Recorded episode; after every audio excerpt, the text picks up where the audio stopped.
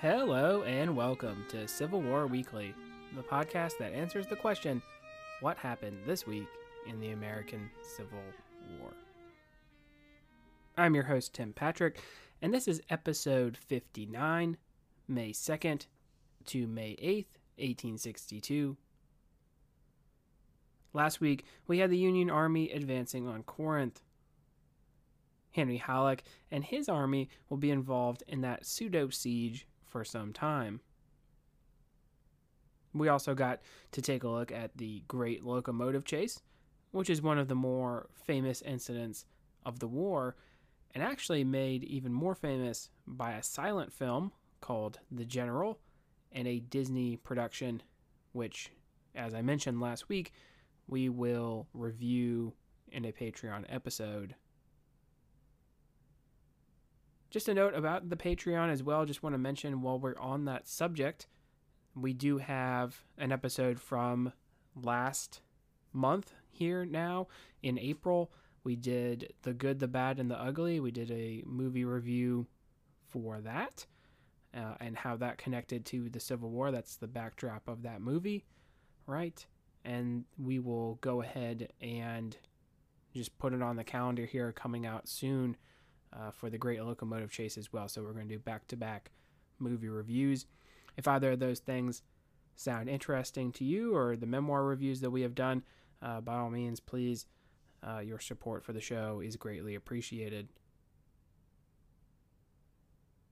This week, we head back to the peninsula as the stalemate that has developed at Yorktown will finally be broken. We will close out by seeing what is going on with Stonewall Jackson in the Shenandoah Valley. Remember that McClellan was constantly expecting there to be a far greater force in front of him than there was. Rather than take the risk of an all out assault, he would wait until his larger siege guns were in position. This was made more difficult by the fact the roads in the Tidewater region of Virginia were not so good for heavy travel, and so they were limited men from the 1st Minnesota, using their skill as woodsmen, would actually cut down trees and light us a roadway for the Union Army during this time. In May of 1862, everything was ready for the siege to begin. Joseph Johnston knew that McClellan was waiting for all of his artillery to be in position so that it could open up simultaneously rather than have certain batteries begin followed by others. Johnson, remember, was wishing to wage a defensive war, but it is unclear whether he really wanted to make a stand at Richmond. During the standoff at Yorktown, he had suggested, with the support of James Longstreet, to shift bases and move the majority of the Confederate Army to Washington. Magruder's Peninsula Army would stay behind and hold out against a superior number for as long as possible. Washington, Baltimore, and maybe even Philadelphia would fall before McClellan could move his forces, or chase after them having captured Richmond. Jefferson Davis and Robert E. Lee, both wishing to save the Confederate capital, would decline this option. Without this major shift of base, Johnston would look at his current position as untenable. He did not have the firepower that the Union Army did, and he realized if he stayed in their entrenchments at Yorktown, they would simply be blown away. Robert E. Lee had wanted to move as much material out of Norfolk as possible before this would occur. Norfolk would have to be abandoned without the Warwick Line. Johnson would begin his withdrawal on May 3rd. Left behind were several obsolete cannon that had manned Magruder's defenses. McClellan was denied his grand bombardment as he had envisioned, being seen as an expert in siege warfare. Truly we can feel sorry for little Mac here. All he wants is a siege, and he just never gets there.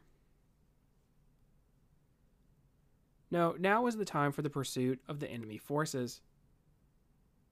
He first sent out his cavalry under George Stoneman in pursuit of the retreating Confederates. Stoneman was a New York native who attended West Point at the same time as Stonewall Jackson and George B. McClellan. He would become the chief of cavalry for the Army of the Potomac and eventually be captured in a raid attempt to free prisoners in Andersonville. After the war, he would relocate to California. Stoneman would make contact and skirmish with some of the Confederate cavalry in rearguard of the army. Meanwhile, Little Mac would send William B. Franklin's division up the York River in an attempt to land and cut off the Confederates. Remember that the peninsula here in the Tidewater region of Virginia has the York River to the north side and the James River to the south side. William Buell Franklin was a Pennsylvania native that graduated first in his class at West Point. An engineer, he participated in expeditions of exploration in the West before the war with Mexico. He will not get along well with Burnside, which will lead to his essential benching for the latter part of the war. Franklin was offered to McClellan to replace Erasmus Keyes, who we talked about as missing an opportunity at First Bull Run. We will get into the action that Franklin sees shortly. Just hold that thought as he will be landing up the peninsula at a place near West Point. Divisions under Baldy Smith and Fighting Joe Hooker would lead the way. Joseph Hooker had attended West Point and spent some time on several staffs in the Mexican War before resigning and spending some time in California. He will rise all the way to command the Army of the Potomac, but will underwhelm there. Afterward, he will serve in the West, but he will be asked to be relieved of command before the conclusion of the Atlanta campaign. men under the command of Longstreet would remain behind to act as a further rearguard. Williamsburg had been bolstered with some fortifications that Magruder had built during his time in the area. Abattis has been placed all along this line to hamper any federal approach. Sumner is the commanding officer on the field, even though Hooker is part of Heintzelman's corps. I have seen a quote from a foreign observer questioning the fighting capabilities of the older Sumner, arguing that in his 60s, the complexities of modern warfare had outpaced the command. Unfortunately for Union soldiers advancing on May 5th, it would seem that this evaluation was correct. Given Sumner's presence, the action at Williamsburg is also unique because at one point there is a plethora of corps commanders present, but not enough men on the field. McClellan would not arrive until later in the day. Facing off against Hooker's men are mostly South Carolinians under Richard Anderson. Anderson was a South Carolina native and West Point graduate who will be a longtime subordinate of James Longstreet throughout the war. His forces occupy a position called Fort Magruder. Hooker has artillery move into position in a cornfield near the road he is traveling on. These pieces are from Battery H in the 1st U.S. Artillery, and we have met them before in the bombarding of Fort Sumter. With the increasing incoming rounds from the rebel guns, many of the men from Battery H turn and run. Charles Wainwright, the artillery commander, will desperately call for volunteers from reserve units to take control of his guns after giving up trying to keep the 1st U.S. in place. Wainwright had even smacked men with the flat of his sword and moved them back to their guns at Sword Point. His call is answered by a New York battery who will get the guns returning on the Confederates. Hooker's brigade of New Jersey regiments is soon formed up on his left. They are attacked in the dense woods by a Mississippi regiment under Cadmus Wilcox, joined by rebel reinforcements of the 9th and 10th Alabama. Soon, two more regiments would join the fight. With Hooker's 1st Brigade already in position facing Fort Magruder, he will deploy his last brigade, the Excelsior Brigade, made up of regiments from New York City. Of these, he only has the 72nd New York to join the line on his left. Seeing that there could be an advantage, Longstreet would move A.P. Hill into position to support an attack by Richard Anderson. Ambrose Powell Hill was a Virginia native and had fought in the Seminole and Mexican American Wars. He will spend a large time under Jackson, but would not get along with his superior, actually being accused of insubordination. It is really no wonder they did not get along. Jackson was quiet and pious compared to the more flamboyant and agnostic Hill. On May 5th, Anderson would push A.P. Hill into the woods to turn the tide on the Union left. With their weight in numbers, supported by George Pickett's brigade, the Union regiments will be moved back toward the road and the position of Wainwright's guns. Hooker has to switch his regiments to meet this new threat, deploying all his reserves. Confederates in Fort Magruder would advance and fire on the artillery and remaining soldiers. The fighting is chaotic at times, hand to hand between the two sides. Another note about the battle which made it difficult was that it was actually raining, which added to the visibility problems, along with movement issues due to the mud. Reinforcements on both sides were on standby. D.H. Hill has been recalled from his march to Richmond and will move to support the right flank. Sumner had kept Baldy Smith in reserve as he expects there to be an attack on his center. Eventually, a brigade from Erasmus Keyes' corps will advance to the sound of Hooker's fight. This is John Peck's brigade from Darius Couch's division, and they will line up on the original right flank of Hooker's line. Jeb Stuart will deploy his horse artillery, which will force the Federal line to waver, combined with a rebel infantry charge from South Carolina men of Magruder.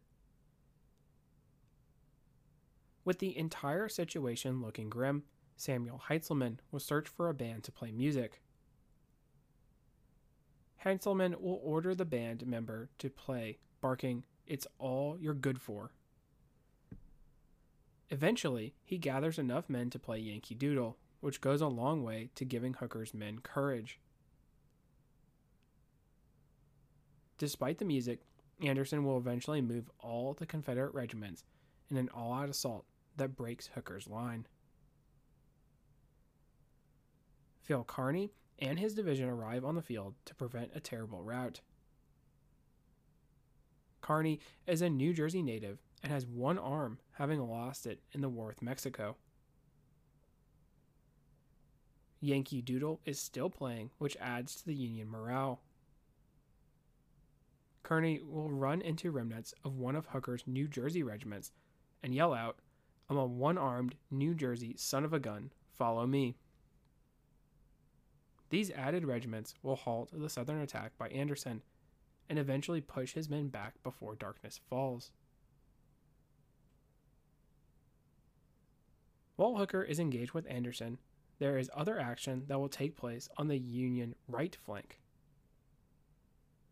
Winfield Scott Hancock will move his brigade to investigate a claim that there are Confederate redoubts that are vacant in the area. Hancock will actually be accompanied by one George Armstrong Custer. Having occupied the redoubts, Hancock is in a dangerous position on the Confederate left flank. Ignoring orders to withdraw, Hancock would understand that his position endangered the whole Confederate line.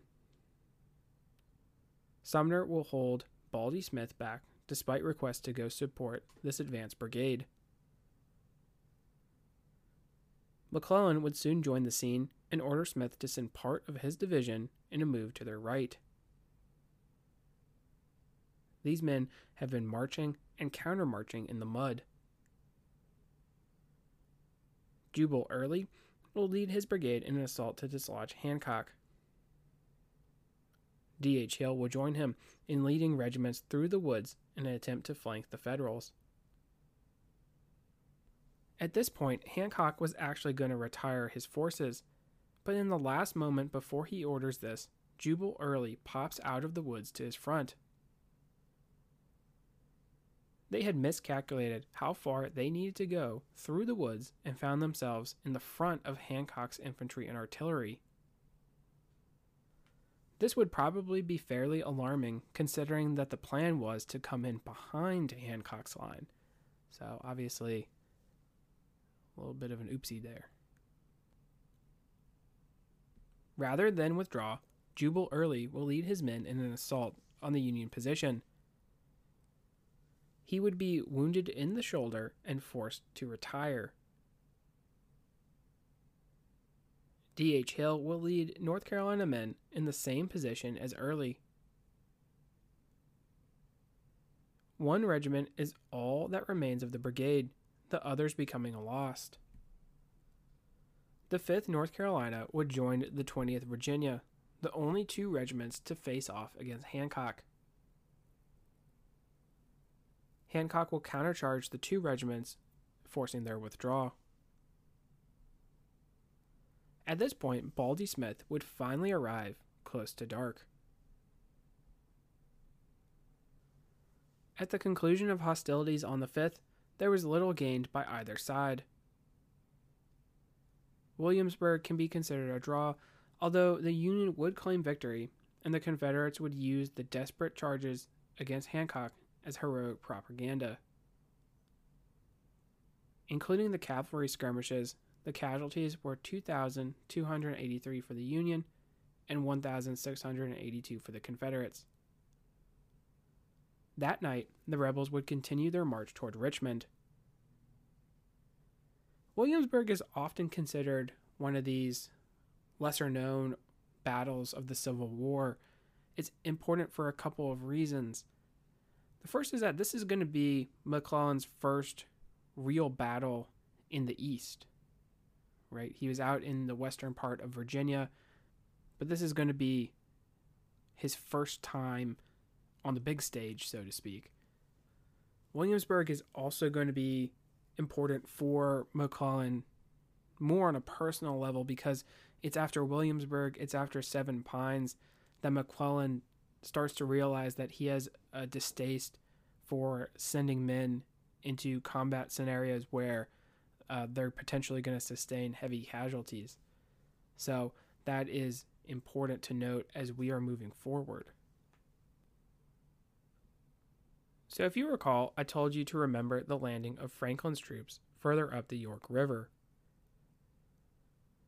Well, on May 7th, they would have successfully landed near West Point at a place called Eltham's Landing and would be engaging Confederate troops. Franklin and his division had arrived too late to participate in the siege at Yorktown. But as the Confederates withdrew, McClellan had seen an opportunity to cut off the rebels. In fact, during the early stages at Williamsburg, McClellan had been busy supervising the departure of Franklin on the 5th. Johnson was continuing his retreat back toward Richmond on May 5th and 6th. His second in command was Gustavus Smith. Smith would receive the task of protecting the roadway and the retreat back toward Richmond. Smith would have at his disposal troops under William Whiting and Hampton's Legion. Franklin's men had established a beachhead on May 6th. After enemy pickets were captured, Franklin would halt in order to assess how large the enemy was in the area. Skirmishing would take place that night. On the 7th, Whiting would lead an assault on Franklin's men. Under Whiting is the Texas Brigade of John Bell Hood. While Wade Hampton and his legion hits the Federals on the left flank, Hood would order his men forward and actually send out word to his men to keep their weapons unloaded. This would help in the element of surprise. One of his Texas troopers would disobey orders and, in the process, actually save Hood with a well aimed shot at an enemy soldier. Hood had been challenged by the federal pickets, and he was in a sticky situation until the Texas private saved him. Hood would then deploy his Texas Brigade and move them through the woods, driving back the Federals. Franklin would form his men closer to the landing. Facing a stronger position, the Confederates would not press a further attack. Eltham's Landing would end with a successful check of Franklin's troops. As a result, Johnson's supplies would be safe in their continued move to Richmond. Casualties compared to Williamsburg were lighter 194 for the Union and 48 for the Confederates. Soon, the Union Army would be able to see the spires and hear the bells of Richmond. Let's head back over to the Shenandoah Valley and see what has been happening there. When last in the area, we fought the Battle of Kernstown, which is arguably going to be Jackson's only defeat of the war. Afterwards, there would be a reshuffling of the deck on both sides. While the Union command in the valley was confident they had dealt Jackson a knockout blow during the battle, Lincoln was not going to comply with the wishes of McClellan and start sending him more men. In fact, James Wadsworth, who was commanding the defense of Washington, would tell the president that the forces there were inadequate for that purpose. Rather than let McDowell join McClellan, he would remain where he was in central Virginia. Likewise, Banks would have to put a pause on shifting Shields and his division to Manassas Junction. To his credit, and often I do not think he gets enough of it, even when he can be frustrating to understand overall, McClellan does argue that Jackson's force will no doubt be shifted to defend Richmond eventually, which actually does end up happening. This was an argument, of course, as to why he would need the 37,000 men under McDowell, who would have who definitely could have bolstered his command in the siege of Richmond. Originally a corps commander, he would be under McClellan no longer, holding independent command. Jackson, on the other hand, was going to reorganize and drill his current force, attempting to split some of Ashby's men to allow for less creative command, shall we say. Garnett was gone, replaced by Charles Winder. William Taliaferro would be in command of the 3rd Brigade. John Campbell, the 2nd Brigade. Jackson wanted to make sure that for the rapid moves he had planned, there would be as little straggling as possible, so drill was that much more important. The strategic situation in the valley was this Richard Ewell was ordered by Johnson to support Jackson's efforts in the valley. His division would find itself in a spot where it could be dispatched to the valley or it could move into central Virginia. Jackson also had the less than 3,000 men that Allegheny Johnson commanded. Johnson is still where he was when last we checked in with him, guarding the approach to Staunton via West Virginia. Facing Johnson is Robert Milroy and Richard Schenck, each with around 3,000 men.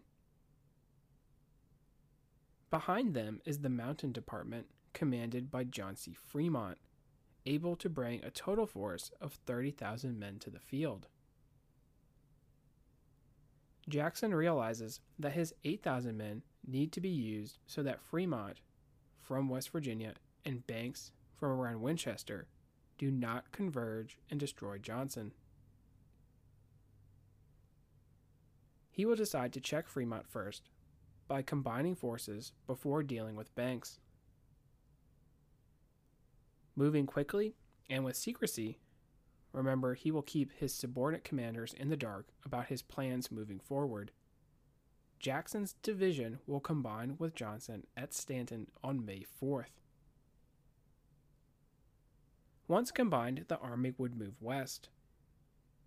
On May 7th, Milroy would fall back to a place called McDowell, which was along the Staunton Parkersburg Turnpike.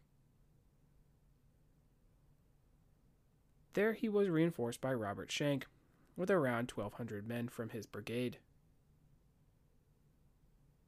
Schenck, being the senior officer, would take command. Jackson's men would deploy on high ground called Sitlington Hill. The Federal commanders did not want to withdraw in the face of the unknown enemy strength, so it was decided to attack the rebels on their position, even though the high ground was called a natural defensive work. The 12th Georgia would occupy a salient in the center of the Confederate line, with the regiments forming in on their left and right. Because of their exposed position and the sunset silhouetting the Georgian troops, their casualty rate was 35% of the total Southern loss. Schenck would try the center, which did not budge, and he tried flanking the enemy as well. Each attack was repulsed. Because of the rugged mountain terrain, neither side really utilized artillery in the battle. With darkness setting, the Union force would withdraw, having inflicted 498 casualties as compared to 256 of their own. This is a pretty interesting battle because these numbers are surprising. The Union force was outnumbered and attacking uphill, and there was no artillery, and yet they ended up inflicting more casualties than they sustained. Jackson would pursue the retreating Yankees for some distance before moving back into the valley.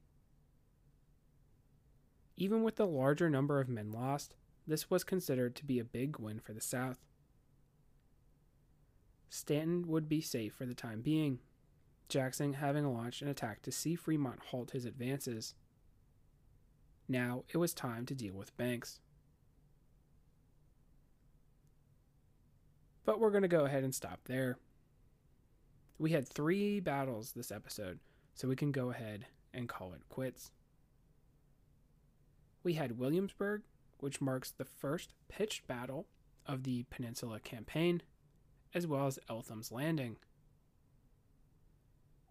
Stonewall Jackson will see his fortunes shift with a victory at McDowell. Next week, it looks like we're going to have another Navy heavy episode with action at Drewry's Bluff and unfortunately, we have to say goodbye to the CSS Virginia. If you like what you hear, please make sure to leave a review. Posted in the description should be a link to the website, Patreon, as well as Venmo information. Support for the general upkeep of the show is greatly appreciated. Once again, feedback is welcome. Questions, comments, concerns, the email is cwweeklypod at gmail.com. Thank you all so much for listening and have a great week.